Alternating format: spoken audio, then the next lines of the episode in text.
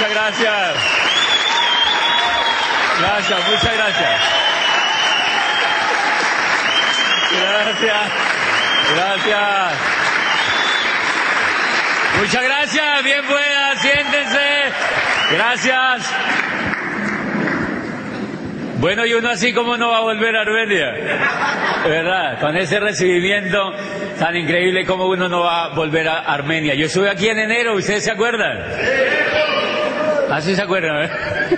Ok, y pues me alegra muchísimo estar aquí esta tarde para ayudarles y para compartirles lo que yo he vivido un poquito, un poquito de la experiencia que yo he vivido con esta tremenda oportunidad de negocio para que las personas pues tomen en serio eh, esto, así como es una empresa y la oportunidad de construir un futuro. Pero bueno, antes de comenzar, quiero dar las gracias a las personas que me invitaron, quiero agradecer a todos sus diamantes, eh, a todos sus equipos de apoyo, eh, en principio y principalmente a Rodrigo y Gloria Correa, que pues los vi ahorita aquí en el auditorio, ellos son dos diamantes, una pareja de diamantes que yo quiero mucho y que pues se han robado mi cariño por lo especiales que son y por lo buenas personas que son y por los tremendos líderes que son para este mercado.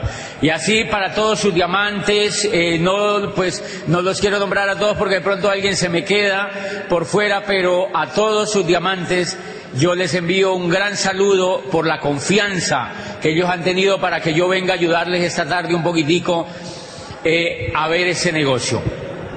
Y a las personas que me ayudaron a llegar a Armenia, eh, les quiero agradecer a Juan David y a Sandra. Mire esta pareja que, aquí está Gloria y Rodrigo, no los había visto que ya habían entrado al salón. Y a Sandra y a Juan David yo los quiero muchísimo y los admiro. Ustedes tienen tremendos líderes que están corriendo con ustedes esta carrera y correr esta carrera con líderes comprometidos no es lo mismo que correrla sin ellos. Porque gracias a ellos que están corriendo y que están dándole el ejemplo a ustedes, ustedes creen que también se pueden. Hace poquitico en Armenia no había mucho y gracias a las decisiones que ellos tomaron, pues este mercado está tomando una forma increíble y de esta ciudad se está hablando mucho. Y quiero agradecerle a las personas que me ayudaron a llegar de hoy de Manizales, yo estaba en Manizales y llegué hoy aquí a Armenia, eh, básicamente a Miguel y a Patricia y a Mélida que estuvieron preciosos conmigo todo el camino y a Laura y a Oscar, que han sido mis hijos aquí en Armenia. Muchas gracias a ellos. Yo les pido para todos estos líderes un gran aplauso de agradecimiento.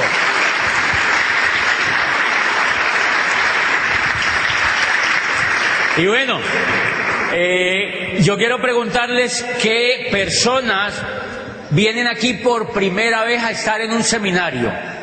Eh, personas. Vamos a verle las manos, levanten las manos personas que están por primera vez, levántenlas los que realmente estén por primera vez.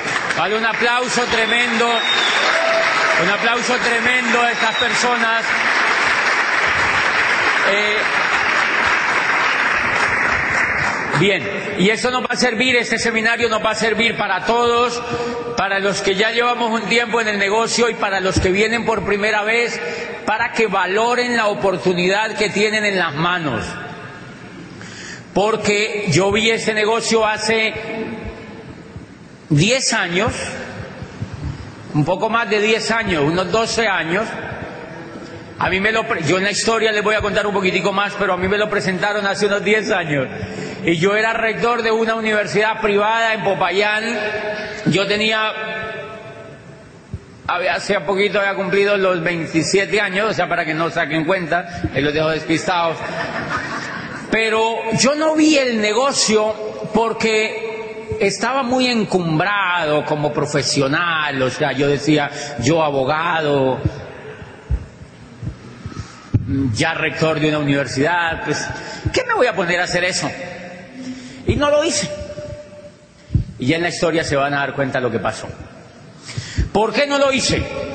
No lo hice porque no entendía. No lo hice por carencia de información y por estar desubicado en el momento histórico en el que estaba viviendo, porque no tenía información concreta, porque no estaba ubicado en el momento histórico que estábamos viviendo.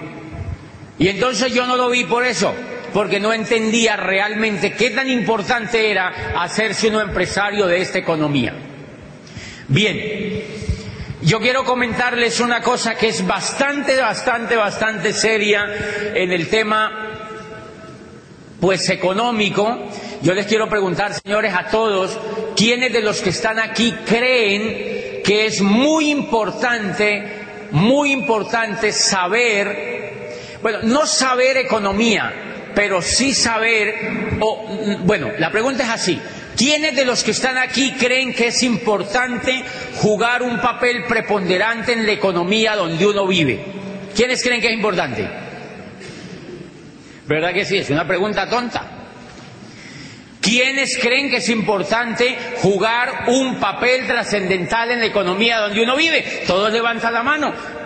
Por supuesto que es fundamental y eso es lo que yo les voy a hablar esta tarde para que ustedes comprendan que hacer este negocio hoy en día no es opcional. No es opcional. No es opcional. Hacer ese negocio hoy en día, yo veo gente que ve ese negocio y uno le dice, ¿por qué no has arrancado? Y dice, no, es que todavía no estoy pensando. Es que estoy mirando. Y hay gente que me dice, es que no sé qué es lo que me pasa. Y a veces me encantaría pegarles así como un pellizco. Porque yo digo, esta persona no entiende.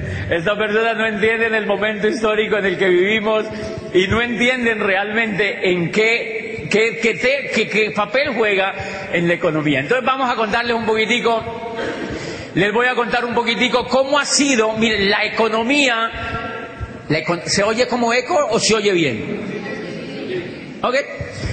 La economía es un jueguito.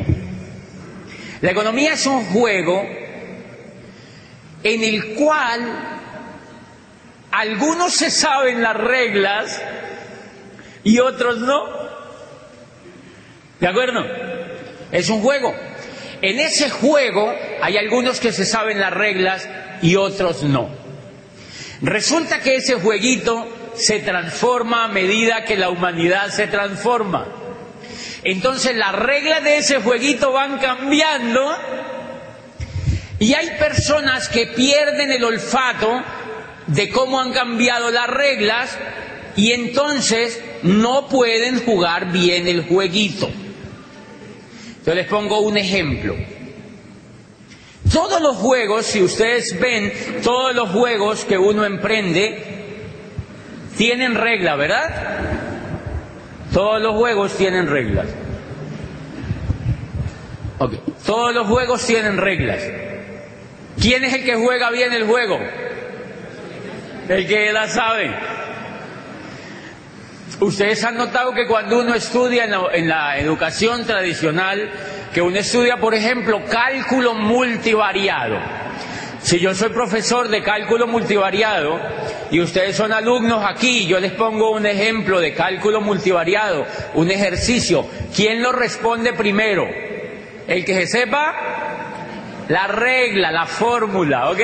El que sepa la fórmula. Mira, tú puedes tener un cerebro brillante, pero si no te sabes la fórmula, ¿qué pasas? Tú dices, yo no sé qué es lo que me pasa.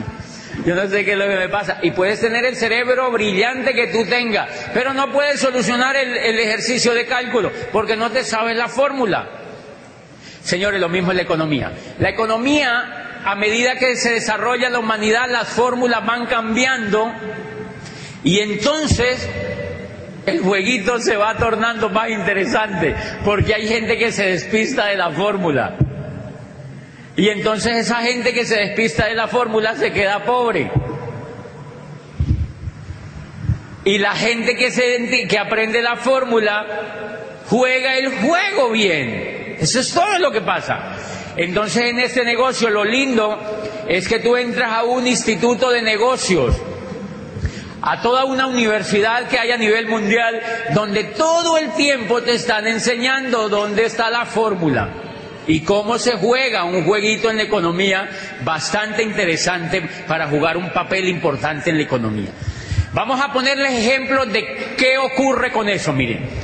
¿Se acuerdan que en los pueblos, en los pueblos por aquí, por ejemplo por el Quindío, se debe dar muchísimo, en los pueblos cuando hay ferias, va una persona en la feria de los pueblos, hay una persona que va al juego en el pueblo con una mesita a la plaza del pueblo y se acuerdan que lleva unas tapitas con una bolita y el juego se llama ¿Dónde está la bolita? Entonces él pone la, pone la tapita y pone la bolita, son dos tapitas. Y hay una gente allí que se agolpa, si vamos a mirar. Normalmente la gente, hay unos payasos que van con él, son amigos de él, se le llaman payasos, son unos compinches de él, yo no tenía ni idea, eso funciona así. Entonces los tipos van y el tipo dice, uno ve dónde está la bolita, le pone la tapita encima y le empieza a correr encima de la, de la telita y dice, ¿dónde está la bolita? ¿Dónde está la bolita? ¿Dónde está la bolita? Y uno ve dónde está la bolita. Uh, y dice, vamos a empezar con 50 mil pesos. Entonces, uno de los, un tipo levanta la mano y dice, aquí, 50 mil pesos. Dice, oiga, póngalo. Pone los 50 mil y levanta. Y ahí está la bolita. Y ¡fum! Y la gente, ¡wow! ¡Bravo! Si se ganó 50 mil en un momentico. Y entonces dice el tipo, entonces el ganadero, hay un mundo de gente ahí, sale el ganadero y dice, ¡wow! Eso está buenísimo. 200 mil. Y ponen la bolita ahí, y le ponen la tapita y dice, ¿dónde está la bolita? ¿Dónde está la bolita? ¿Dónde está la bolita? ¿Dónde está la bolita? ¿Dónde está la bolita? Y el tipo, aquí. Y la levantan y ahí no está la bolita.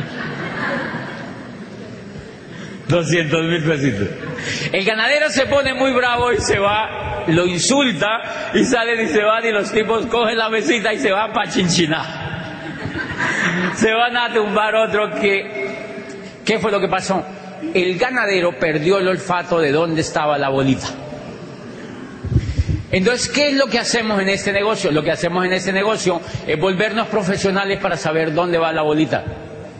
Y eso es lo que está ocurriendo en la economía. Entonces voy a arrancar ahora a explicarle por qué ese negocio hay que hacerlo hoy en día y no es opcional para las personas hacer un negocio de este tipo. Entonces vamos a para que me entiendan el tema de la bolita, cómo ha jugado a través de la historia.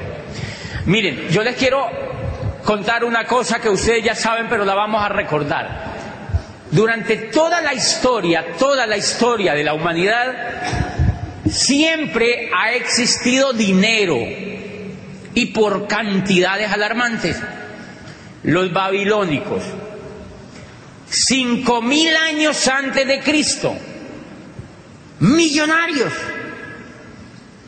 desde la época de Nabucodonosor II, eran, hacían hasta los muros que nosotros hacemos aquí para las materas en ladrillo y cemento, allá lo hacían de oro. O sea, ellos no eran como nosotros.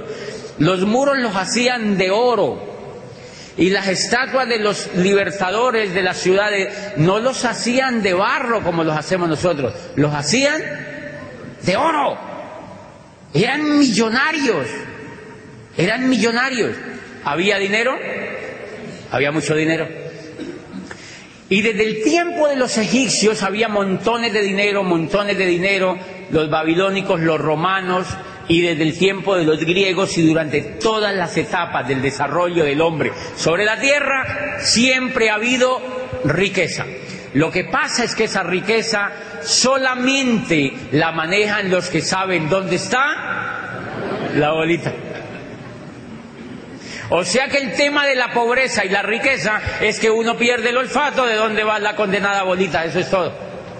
Y eso simplemente es lo que ha ocurrido. Entonces, yo, mire, hemos vivido tres etapas durante todo el desarrollo de la humanidad, tres etapas fantásticas, desarrollo de eras económicas, o sea, el juego de la bolita, digamos que el juego de la bolita primero se llamó parqués, y entonces después cambiaron la regla para jugar el parqués, la segunda vez y ya vamos en la tercera cambiada de reglas para jugar ese parqués.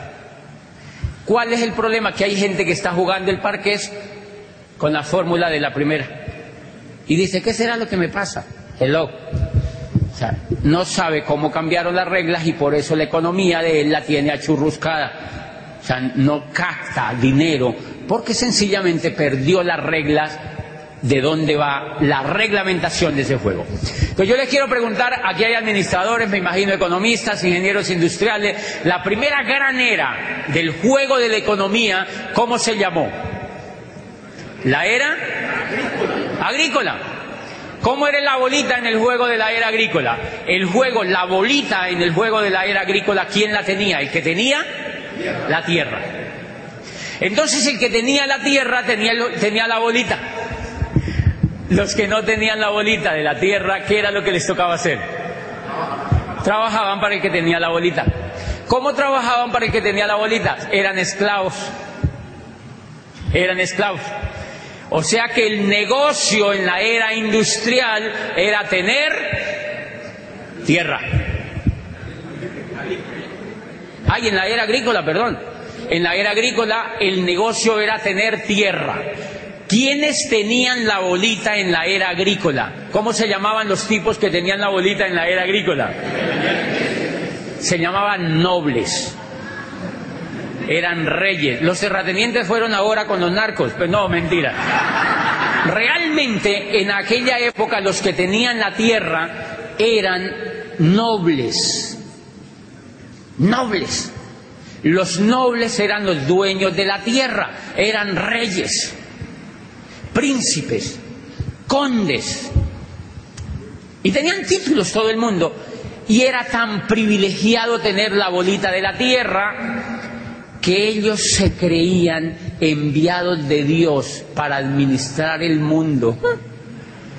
Por eso el rey era capaz de decir, se acuestan todos a las siete y si no les echo bala. Listo, se acostaban todos a las siete, porque él decía que era una orden de Dios que le había llegado. El rey era divino, en la época se llamaba el derecho divino de los reyes.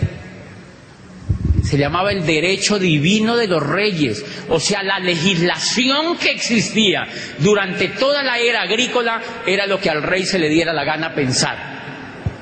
Se me ocurre que todos deben poner a hacerse pan. Ok, hacer pan, porque era el derecho divino del rey. Punto. Él tenía la bolita, él tenía la tierra. El resto de gente no tenía la bolita. Y miren lo que ocurre. Hacia el siglo XV empieza unas personas, sobre todo de Italia, a descubrir que si ellos vendían productos, bienes y servicios a otras comunidades, o sea, empiezan a hacer un poco de comercio, a manera de trueque, entonces hay unas personas que empiezan a llevar lana a Flandes, llevan lámparas de Venecia a París y empiezan a traficar lámparas, mantas, lana y empiezan a intercambiar. Y resulta que a estas personas les empieza a sobrar, del trueque que hacen, les empieza a sobrar riqueza, les empieza a quedar lo que hoy llamamos como plusvalía, lo que se llamó después como plusvalía le empezaba a quedar un sobrante a esa persona y empezaba a acumular cierta riqueza y nace el concepto del dinero.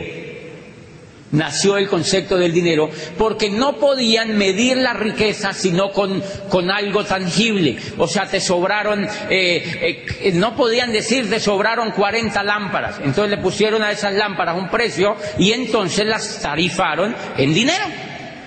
Bueno, pues a esta gente le empezó a sobrar dinero.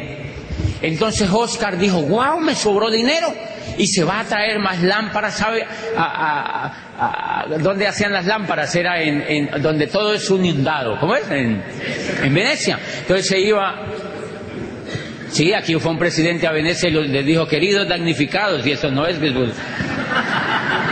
es que viven en el agua, o sea, no es normal. Y entonces, eso fue real, de verdad. Entonces Oscar Oscar fue, Oscar fue y empezó a llevar más lámparas y cuando hacía el trueque le quedaba más dinero. Y entonces Carlos vio que ocurría lo mismo y dijo, yo también, y a llevar, y empezó a sobrarle dinero, y empezó a sobrarle dinero, Y allí nació una familia famosa en el mundo porque fueron los que prácticamente crearon la banca. Se llamó la familia de los Médicis, ¿se acuerdan? Eran italianos, vivían en Florencia, en la Florencia renacentista vive esta familia, y entonces era don Juan de Médicis quien empieza, era un joven inquieto que empezaba a comercializar. O sea, el tipo le empezó a sobrar platica y miren lo que ocurría. Por aquella época, el valor como era la tierra, el tipo con el, empezó a conocerse el tema del dinero y con ese tema del dinero se empezaron a comprar otras cosas. Entonces la tierra empezó poquito a poquito a perder valor porque otros empezaron a entrar en el juego de hacer artesanía, en el juego de vender ya otras cosas, de vender zapatos, de vender mantas, de vender abrigos, de vender pelucas, etcétera, etcétera, etcétera. Y entonces le empezó a sobrar dinero a la gente. Le empezó a sobrar dinero a la gente y se le dañó la cabeza. Y entonces este señor Juan de Médici, que era el que más le sobraba dinero, se montó en Brujas, lo que se llamó el nacimiento de la banca, porque él empieza a montar allá sedes de la distribución de los bienes y servicios que él traía de otros países para Italia, por ejemplo, y entonces a él le empieza a sobrar más dinero. Y el noble que tenía la tierra tiene la tierra, pero no tiene dinero. Entonces le dice Juan de Medicis, Su Majestad, yo le presto. No se preocupe, yo le presto. Y, el rey le dijo, ¿y cómo le pago? Le dijo el rey, le dijo, no, me, me el pago con la tierra. Me lo paga a final de año, este interés. Eso era muy arcaico. Le prestaba al rey o al príncipe, él se iba, le hacía un documento por la tierra, normal eran, eran, normalmente eran, eran verbales, porque existían los condottiers, ¿se acuerdan? Que eran ejércitos mercenarios. o sea, si no pagaban tranquilos, los mataban. O sea, no pasaban. O sea que eso no es nuevo, eso, no es nuevo. Entonces ellos tenían su propio ejército y un ejército de eso, eh, nada menos que el conde Felipe Visconti, que vivía al norte de Italia, en Milano, se hizo amigo de un tipo, un, tipo muy joven, muy grande, era un conductor, era como un, militar, y le dijo, venga para acá, trabaje para mí. Y este señor después se casa con su hija y se llamó Francisco Exforza, ¿se acuerdan? ¿Seguro se acuerdan? Se llama Francisco Exforza. Entonces en el norte de Italia viven ellos y los otros viven en Florencia renacentista. Pero ¿a qué viene todo eso? a que entonces el señor de Medici le prestaba al noble la plata, le empeñaba la tierra al rey, y cuando terminaba el año el rey estaba pelado. Entonces no le podía pagar y le decía a Juan de Medici, tranquilo, se quedaba con la tierra. Entonces paulatinamente los nobles empezaron a quedar sin la tierra, quedaron solamente con el título, pero nobles. ¿Algo parecido con la realidad hoy en día? O sea, quedaron nobles pero pelados. Con títulos pero pelados, estatus pelatus empezaron a ver ahí. Y este señor Juan de Médicis se vuelve millonario y crea la banca. Se inventó la banca porque dijo, mira, empecemos a prestarle plata a todo el mundo y se la prestamos a interés. Y el que no pague lo embargamos. Punto. Y allí nació la banca. Ay, eso ha funcionado también. Eso fue una idea preciosa porque miren ese mundo de bancos que hay, se lo inventó Juan de Medici. Señores, estaban haciendo la era, la segunda era y estaba muriendo la primera era. La mayoría de la gente entonces empezó a hacer lo mismo, a comercializar, a comercializar, y muchos esclavos que eran esclavos durante la era agrícola empezaron a aprender a mercadear productos, bienes y servicios y empezaron a tener dinero, y al tener dinero se liberaron al tener dinero se liberaron. Pero hay una cosa muy interesante. A estos señores que les sobraba mucho el dinero, sobre todo a los Médicis y a estas familias que les sobraba mucho el dinero, dijeron, bueno, ¿qué hacemos ahora? Nos está sobrando el dinero, ¿qué hacemos con este dinero? Y la gente está demandando productos, bienes y servicios. y adivine qué montaron. Las, primeras fábricas pequeñitas empezaron a, a fabricar cosas empezaron a fabricar cositas, empezaron a fabricar abrigos, empezaron a fabricar zapatos en serie, empezaron a hacer cobijas, empezaron a hacer trajes de lana, etcétera, etcétera, etcétera. Señores, y la gente se empezó a dedicar a montar pequeños negocios propios en sus casas, en las esquinas, y los que tenían dinero montaron fábricas. Pero había un problema complicado. La gente le empezó a gustar esto y la era agrícola empezó a no ser competitiva y entonces la gente empezó a montar empresas, sobre todo fábricas. ¿Y allí qué estaban haciendo? La segunda era. ¿Cómo se llamó? La era industrial. Y miren el origen de esa era. El origen de esa era cambió todo el juego de la bolita. Ahora ya la bolita no, los, no, tenían, no la tenían los que tenían la tierra, sino que la tenían los que tenían el dinero. Por eso se llamó la era capitalista, señores. Porque el soporte de la era industrial fue el capital. Y entonces con ese capital, ¿qué montaron? Fábricas, montaron empresas. ¿Ok? Sigue el juego de la bolita. Los que no tenían dinero, ¿qué les tocó hacer? Trabajar para los que tenían dinero. Y bueno, ahí cambió el juego de la bolita para el resto. Había un problema tremendo porque cuando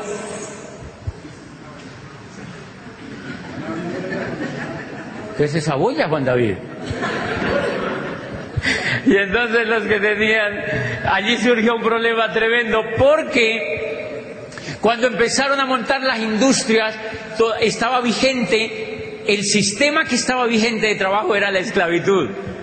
Entonces ser esclavo en la era agrícola, claro, los que no tenían la bolita de la tierra tenían que ser esclavos. Ser esclavo era buenísimo para los que no tenían la bolita. ¿Por qué? Les daban la comida, les daban el vestido y les daban el techo. Sí, de vez en cuando les pegaban. Pero tenían todo, ¿verdad? Les daban la comida, les daban el techo y les daban el vestido.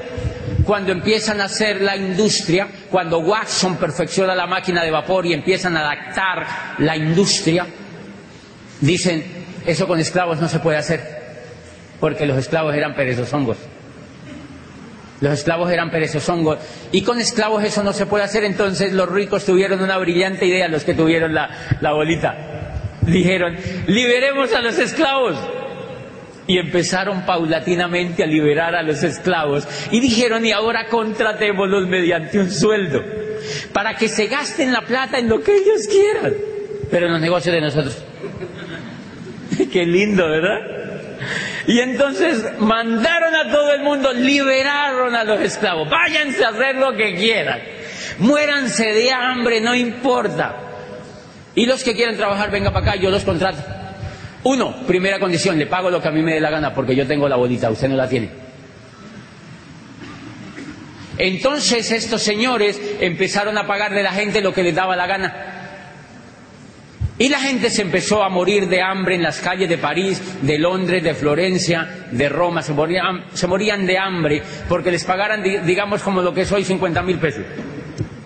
Entonces la gente con eso tenía que vivir la cultura, tenía que ir a comprar, tenía que pagar la educación y el techo y el abrigo.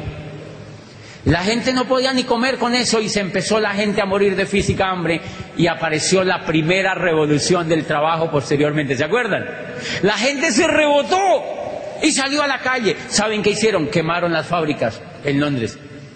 Quemaron fábricas completas en Italia. La gente rebotada. O sea, los nuevos esclavos. Ahí nació la evolución de la esclavitud. Ya no los llamaban esclavos, los llamaban empleados. Más elegante, fíjense. Lo llamaron empleados. Y entonces se rebotaron los empleados, los trabajadores, quemaron las empresas y exigieron que las cosas cambiaran. Entonces el incipiente gobierno, que ya era un poco más civilizado, ya no eran muchos los reyes porque ya habían empezado a perder poder porque ellos ya no tenían la bolita, entonces ya el, el, que gobernaba en Florencia era Juan de Médicis, el rey lo mandaron para el carajo porque él perdió la bolita, quien no mandó a no saberse la regla. Entonces el chao al rey y Francisco Sforza en Milano se hizo el duque, este Felipe Visconti murió, lo enterraron y él se casó con la hija de Felipe Visconti, era un soldado de... Y entonces Felipe Visconti se murió y Francisco Sforza lo proclamó el Consejo de Milán como el nuevo duque de Milán. Francisco Sforza, el que tenía la bolita. Y en Florencia proclamaron a Juan de Medici y toda esa gente. Ok, cuando la gente se rebota, cuando los trabajadores se rebotan, exigen que cambien las condiciones y el incipiente gobierno entonces sale y dice, ok, ustedes pueden contratar a la gente, la pueden emplear, pero mínimo les tienen que pagar el salario mínimo. Y ahí nació el salario mínimo. Ese es el origen del salario mínimo. Empezaron a tener una noción del salario mínimo. Les dijeron mínimo, les tienen que pagar lo mínimo. Adivinen por qué el salario mínimo es salario mínimo. Para que la gente no se vaya a morir de hambre. Es como para que estén ahí respirando así, como para que al menos medio alcancen a ir a trabajar y se acuesten y vuelven y se paran y vuelven y lleguen y vuelven y se paren y vuelven y lleguen, como para que no les falte el oxígeno al menos. Al menos papa y yuca comen, arroz, no importa, para que alcancen medio a respirar. ¿Ok? Y les hicieron una segunda prohibición. Les dijeron, ustedes pueden seguir empleando a la gente, les tienen que pagar mínimo el salario mínimo. Y segunda prohibición, no les pueden pegar. Por eso los empleados no le pegan. Por eso es que a uno empleado no le pegan. No le pegan físicamente, pero le pegan psicológicamente. O sea, la violencia cambió. Adivinen qué, fue lo que pasó. Sencillamente la, la esclavitud evolucionó porque perdieron el olfato de dónde iba la bolita. Y hubo una gente que sí supo para dónde iba la bolita y se volvió industrial en esa época. Y entonces hay una cosa que yo les quiero explicar a partir de ese momento. Para eso les cuento esto. Miren, la era industrial, la era industrial estandarizó todo. Trajes en serie, zapatos en serie, correas en serie, cachuchas en serie. Aquí se puede decir cachucha, ¿verdad? Ok. Es que como yo acabo de venir de Argentina, imagínate. En Argentina cachucha es el órgano femenino, imagínate. Entonces yo allá le dije a una señora, ay, qué linda cachucha, y la señora me miró re mal y dijo, ay, ¿cómo así la señora? No se puede decir cachucha ya. Casi me muero de la pena ya porque allá no se puede decir cachucha.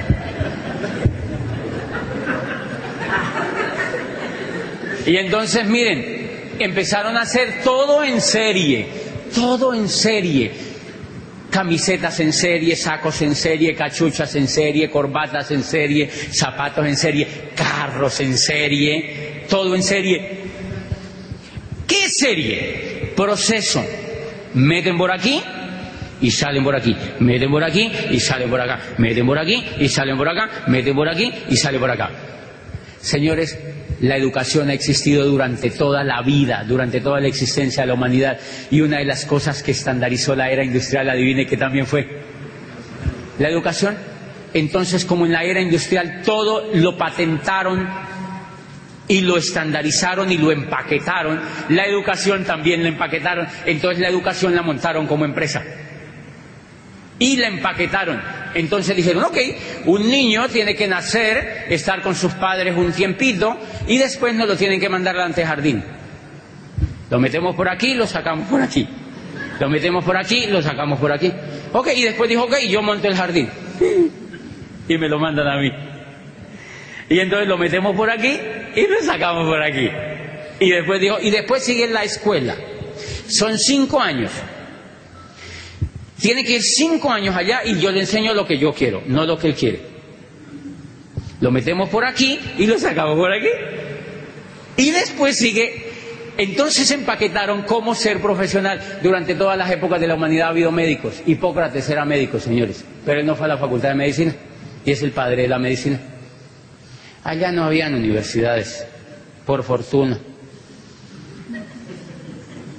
Pero él es el padre de la medicina. En la era industrial dijeron, empaquetemos la medicina y la vendemos como producto.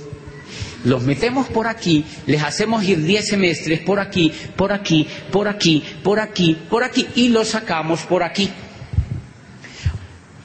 Psicología como proceso, enfermería como proceso, administración como proceso, como si fuera fabricando salchichas. Igualitico como si fuera una fábrica de salchichas. Entonces empezaron a sacar médicos, abogados, ingenieros, médicos, abogados, ingenieros, enfermeros, profesores, médicos, filósofos, economistas, igualitico como salchicha. Y va, va, va, va, va. Y la mentalidad de todo lo que sacaron era para que se adaptara a la era industrial. ¿Qué necesitaba la era industrial? Empleados profesionalizados. No necesitaban industriales ni necesitaban empresarios. ¿Para qué yo voy a educar un empresario si el empresario soy yo? Usted lo que tiene que es ir a estudiar para que me haga caso a mí. Punto y se acabó. Para que trabaje para mí. Por eso entonces la educación en ninguna parte le hablan a usted de que usted estudia para que se vuelva empresario. Le dicen, no, cállese y sigue estudiando. Porque usted sale a trabajar para otro. Entonces miren los títulos. Administrador de empresas. No le dicen creador de empresas, sino administrador de empresas. O sea, para que sea pobre toda la vida. Para que le administre la empresa a otro. Porque usted lo vamos a educar para que usted sea pobre, para que trabaje para otro. Punto y se acabó. Y yo le pregunto a los jovencitos, ¿qué estudias? Administración de empresas. Y yo digo, ay, Dios mío, si supiera. Hello. Pero yo no sabía esto, señores.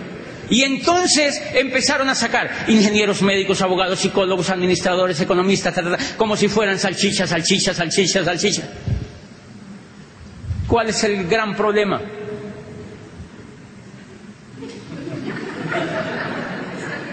Eso parece una procesión cada rato, ¿verdad? Y todo el mundo es mirando el muñeco a ver para dónde se lo lleva. Ok, tranquilo, Carlos Mario, no se ponga nervioso, siéntese otra vez. Ah, no, es, es Mauricio. Miren interesante lo que pasó. ¿Qué ocurrió? Claro, la era industrial le dice a la gente, si usted quiere ser competitivo y no tiene la bolita, vuelva a ser profesional. Señores, porque la gente entendió que para ganar la bolita tenía que hacer algo. ¿Y qué hicimos? La era industrial le dijo, vuelva a ser profesional. Vuelva a ser profesional. Y han visto que uno como profesional muerde un pedazo de la bolita pero no muerde la bola completa, ¿sí me entiendes? Porque uno lo que hace es pegarle mordisquitos a la bolita, ¿sí me Uno todo el tiempo es pegándole mordisquitos a la bolita, porque uno no tiene coco para ser empresario. Porque a uno no lo han educado para ser empresario, sino que lo educaron es para que trabaje para otro. ¿Están de acuerdo conmigo o no? Por eso en las universidades no enseñan a ser empresario, no enseñan a ser empresario, no enseñan a ser empresario. ¿Por qué? Porque para eso no se inventaron la universidad. La universidad es una creación de la era industrial, es un perfeccionamiento de la era industrial para formar empleados. Por eso dice Kiyosaki, el peor consejo que usted le puede dar a un muchacho hoy en día es que vaya a la universidad para que saque un cartón. ¿Por qué se.? Entonces, ¿qué fue lo que pasó, muchachos? Que la gente empezó a profesionalizarse: salchicha, salchicha, salchicha, salchicha, salchicha, salchicha, salchicha, salchicha. Y la era industrial empezó a acabarse. Se acabó la era industrial y las universidades dijeron: salchicha, salchicha, salchicha, salchicha. Y las salchichas ya nadie se las quiere comer. Las salchichas ya nadie se las quiere comer y siguen las universidades. Salchicha, salchicha, salchicha, salchicha, salchicha, salchicha, salchicha, salchicha. Las universidades, nadie se quiere comer ya la salchicha y eso se llama crisis. ¿Quién le dijo a usted que se hiciera salchicha? ¿Quién le dijo a uno que se hiciera salchicha? Carencia de información carencia de información, la bolita cambió y uno siguió haciéndose salchicha. Señores, ahora ustedes dirán, ay, él tan resentido. Pues miren, yo les cuento lo siguiente. Yo me hice abogado, salchicha, Y como a mí no me iba bien en la vida, yo veía todas esas salchichas varadas y una que otra salchicha por ahí medio bien, pero con deudas, deudas, deudas y una casa prestada y un carro fiado y un divorcio en camino y todo el mundo agarrado y con deudas y quebrados y la gente ya viejita, la salchicha en las mismas. Y yo decía, hombre, a mí no me gusta ese estilo de vida. Yo no sabía, no había leído a Alvin Toffler, señores. Yo no había leído a un hombre que se llama Alvin Toffler, que se llama La Tercera Ola, y ahí te explica ese problema. Yo no había leído eso, porque las salchichas en la salchichería no leían esa vaina.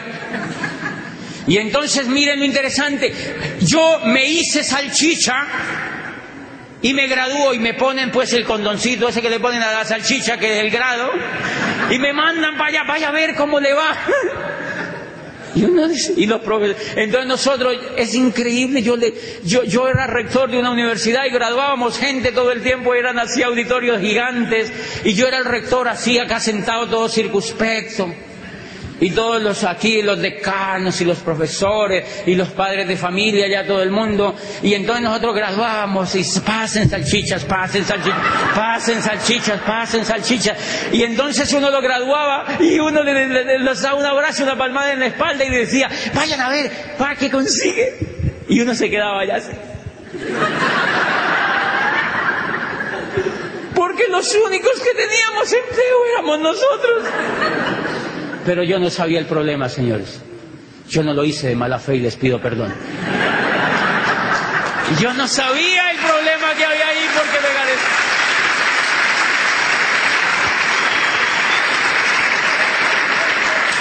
Me faltaba información, la información es impresionante. No cualquier tipo de información.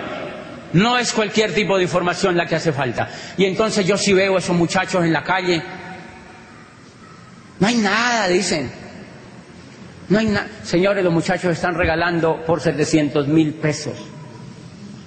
Estas empresas, y no es culpa de las empresas, es culpa de nosotros, los mismos papás y la misma cultura, por ignorantes, porque no nos hemos puesto en la tarea de averiguar y de hacer todo lo que hace Vicente. ¿Para dónde va la gente?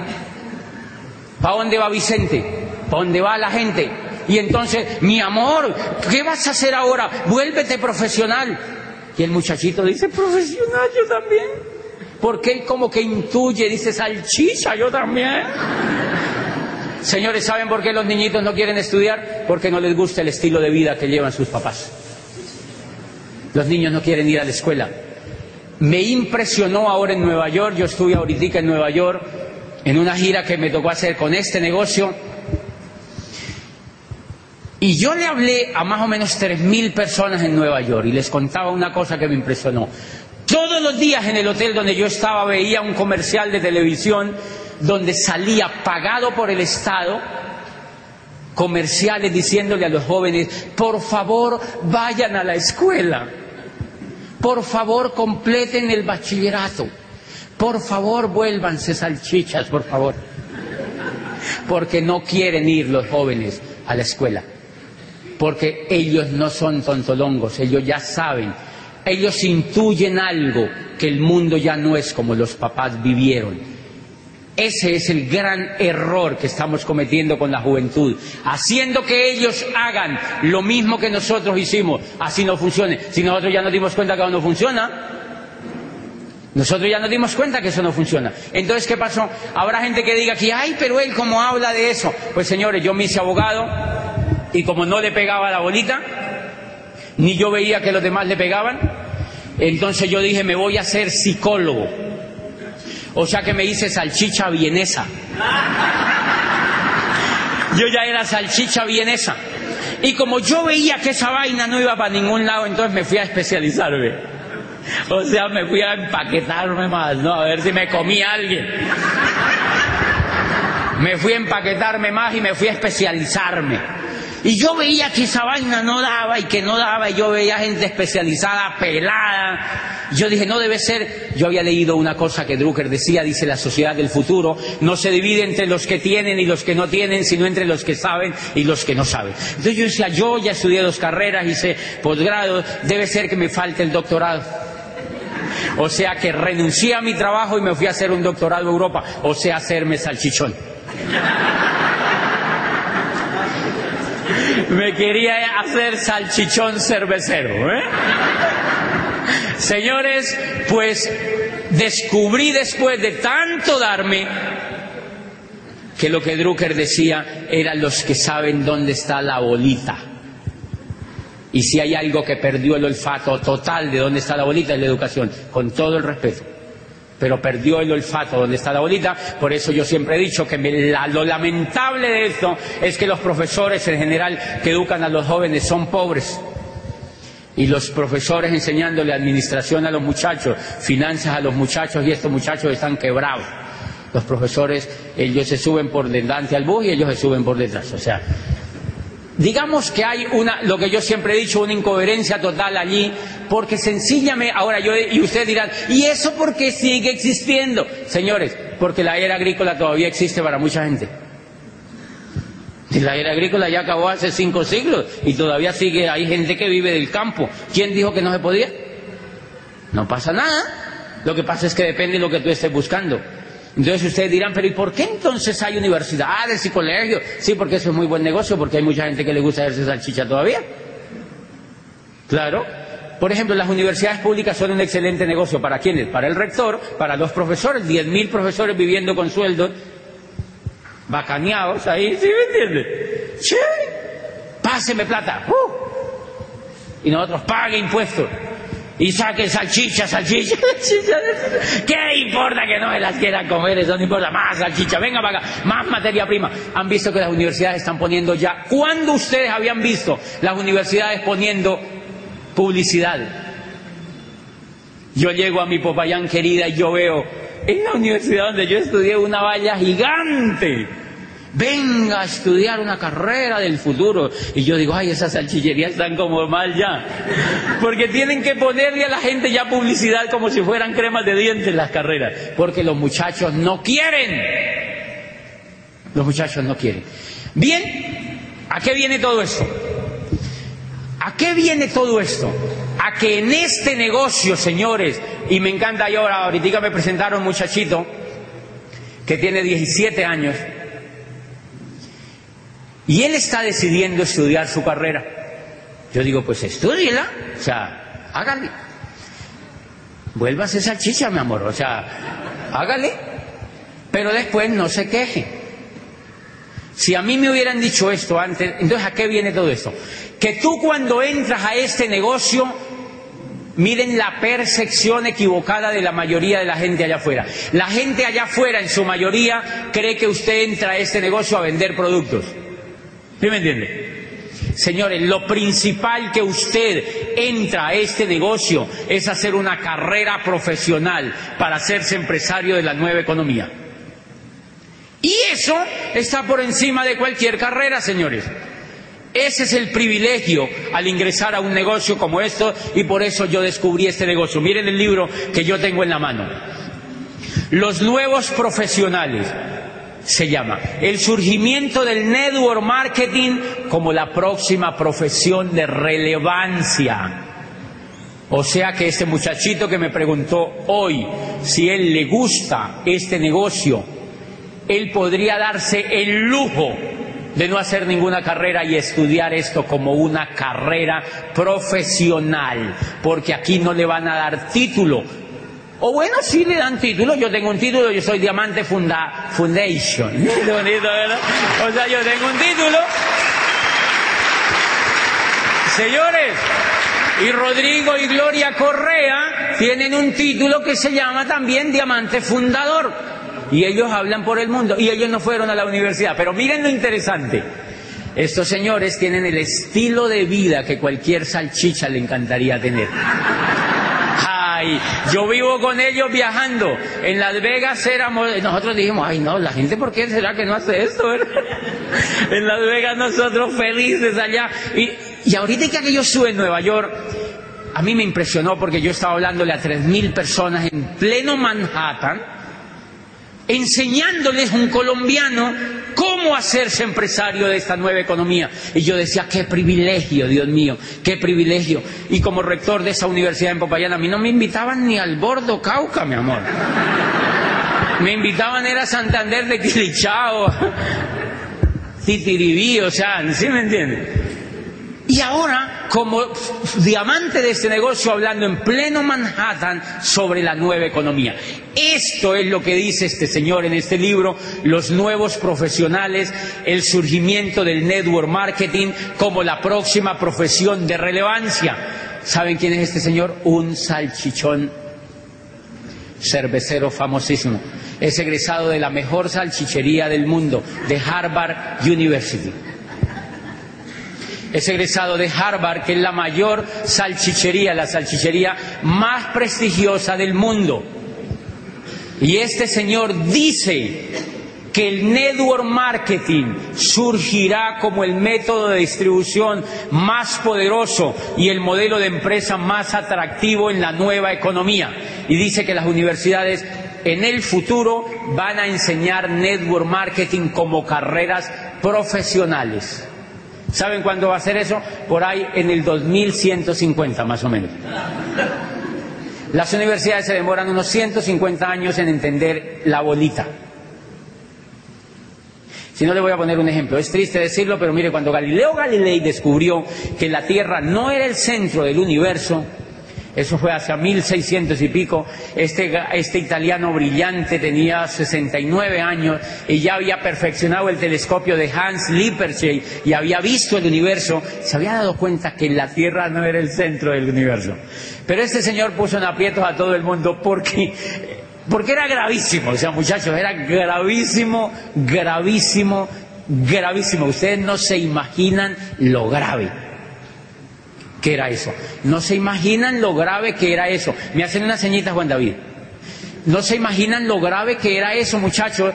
Galileo Galilei, hasta Galileo Galilei habían dicho que la Tierra era el centro del universo. ¿Saben cuánto llevaban diciendo eso? Cerca de dos mil años. Y Galileo Galilei perfeccionó el telescopio de Hans Lippershey y dijo, ah, ah la Tierra es un puntico. Préstame un marcadorcito, por favor. Sí, ahí, si no, tranquilo.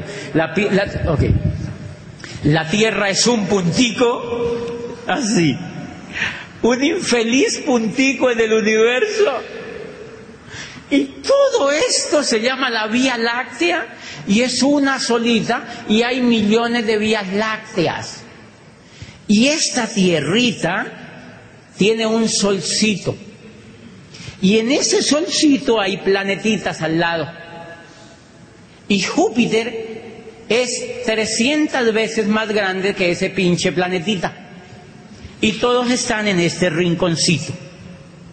Y todo esto es lleno de vía, solamente esto es la Vía Láctea. Y acá hay millones de vías lácteas y cada estrella tiene un grupo de planetas. Y se armó un problema terrible, porque entonces Rostan dijo, o sea que el día que la Tierra se haya desaparecido del todo del universo y la última bacteria no exista, el universo ni siquiera se habría percatado de ello. Y la filosofía dijo, hello, entonces, ¿qué es lo que hemos estado pensando?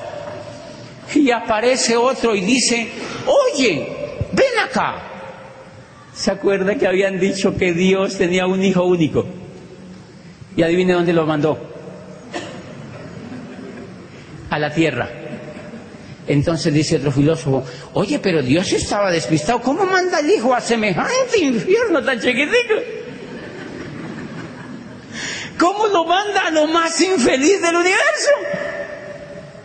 Y entonces la iglesia dijo, vamos a quemar a Galileo para que no siga hablando esas pendejadas porque nos daña el negocio. O sea, vamos a quemar a Galileo y entonces cogieron a Galileo y le dijeron, ven para acá Galileo, ¿qué es esa vaina de estar perfeccionando esa cosa para ver para arriba? Venga para acá. y le dijeron que le iban a cortar la lengua vivo, como le hicieron, ah, creo que fue a Giordano Bruno o alguien de estos, le iban a cortar la lengua vivo en público, en una pira en Roma, enfrente de toda la gente. Y Galileo tenía 69 años. Y entonces dijo, no, no, hagamos, le, dijo le dijeron, el, este tribunal le dijo, hay solamente una condición, o usted se retracta, o yo lo, le corto la lengua y lo quemo vivo. Y entonces dijo Galileo, no, no, no, hagámonos pasitos, yo mejor me retracto.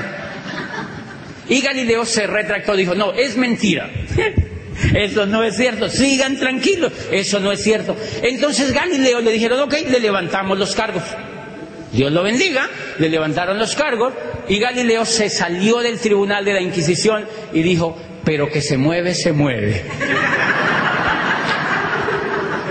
Esa es la sentencia preciosa de la ciencia. Pero que se sigan con su rollo, pero que se mueve, se mueve. Después Newton, que tuvo tiempo para pensar, perfeccionó la teoría de la gravedad y eso ya no tuvo remedio, todo el mundo se dio cuenta. Y entonces, señores, a partir de ahí empezó el mundo a cambiar y miren para que vean el tema de la educación tan horrible que nos pasa. Las universidades se tardaron 150 años en aceptar que la Tierra no era el centro del universo. Ellas seguían enseñando lo que había enseñado Ptolomeo. Y a Galileo lo expulsaron de la Universidad de Pisa, era profesor de matemática. Lo expulsaron de la Universidad de Pisa porque, ¿cómo se le ocurre a este tipo hacer semejante bestial? Y entonces lo sacaron de la Universidad de Pisa porque él había hecho otra embarradita y era que había demostrado que los cuerpos caían de diferente manera bueno, había demostrado una teoría sobre la caída de los cuerpos. Y Aristóteles había dicho otra cosa. Aristóteles estaba medio churreto con la idea. Y entonces Galileo le demostró lo contrario en una, en una universidad en Italia. Entonces le dijeron, no, no, no, saquemos este tipo, porque mire, primero nos hace quedar mal con la tierra. Y después nos hace quedar mal con el griego más grande de los griegos, que era Aristóteles. Mejor dicho, váyase de aquí y lo sacaron de profesor. Así ha sido el comportamiento siempre en general de la educación. Por eso no se preocupen por qué hay crisis profesional, por qué los muchachos salen y no encuentran nada, por qué los muchachos salen y no saben nada qué hacer. Por una razón muy sencilla, señores, porque se han educado en un mundo completamente descontextualizado. En un mundo completamente descontextualizado, la educación, señores, el conocimiento se está duplicando cada cinco años. O sea que cuando uno sale de la universidad, todo el conocimiento ya no sirve para nada. Porque el esqueleto donde está montado ese conocimiento ya no es coherente para eso. O sea que uno sale con el título, pero para mostrárselo a la gente. Porque no le funciona en la práctica, en la realidad lo que uno ha estudiado. Y a eso viene entonces mi reflexión esta tarde. Señores, es tiempo de cambiar. Y es tiempo. ¿Qué fue lo que yo hice? Lo que yo hice fue descubrir que en este negocio había una oportunidad de hacerme profesional. Había una oportunidad de hacerme profesional. ¿Quiénes estarían dispuestos a dar lo que sea por hacerse profesionales para encontrar la bolita de mejor manera? ¿Ok? Eso es lo que vamos a hacer con ustedes, señores.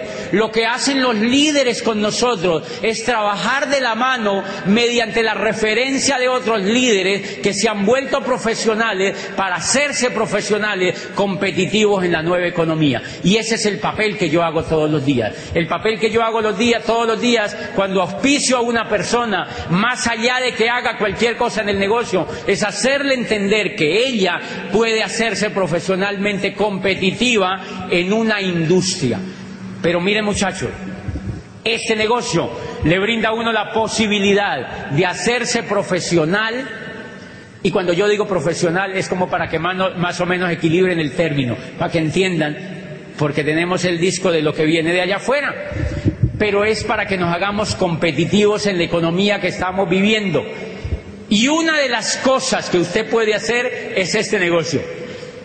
Una, con la educación que yo he recibido de este negocio, con la educación que yo he recibido de ese negocio, una de las cosas que pude hacerme fue diamante.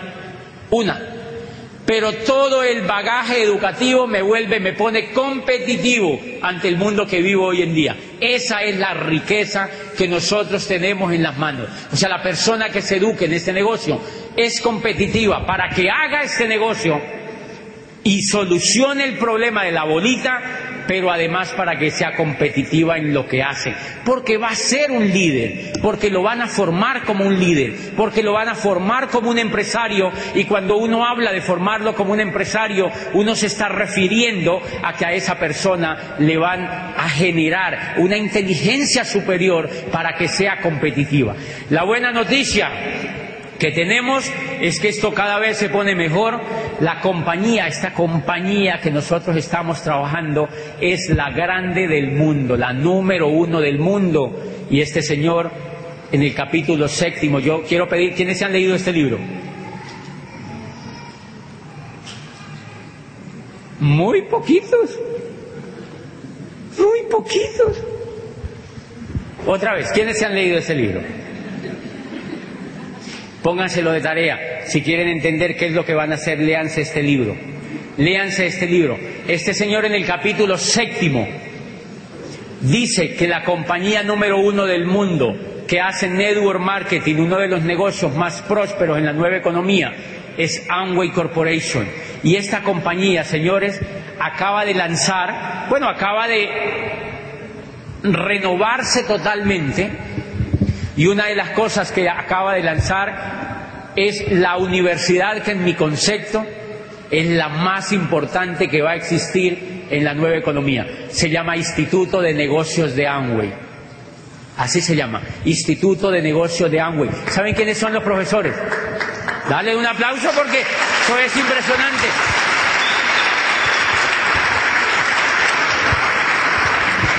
Se llama Instituto de Negocios de Amway y la compañía empezó a financiar y empezó a meterse con todo para poner este instituto como lo más brillante que ellos han creado para seguir formando empresarios. Llevan 50 años formando empresarios, pero este tiempo les exige que ellos tienen que controlar muchísimo más el proceso y entonces empezaron a apoyar la educación y se llama Instituto de Negocios de Angüe.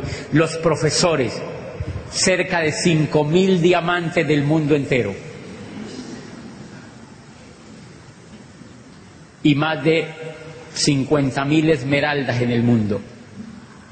Más de 50.000 esmeraldas en el mundo entero y cerca de 5.000 diamantes, o sea, personas libres financieramente, van a ser los profesores de tus hijos y van a ser los profesores de tu madre, bueno, sí, de la suya, y van a ser profesores de tus vecinos, y van a ser profesores de tus amigos, ese es el equipo que tiene Amway para formar los nuevos empresarios del futuro y a esos que te han invitado a que seas profesional de este negocio y te dan el vehículo para que alcances la prosperidad financiera. Me alegro de estar con ustedes y ya nos vemos en la segunda parte.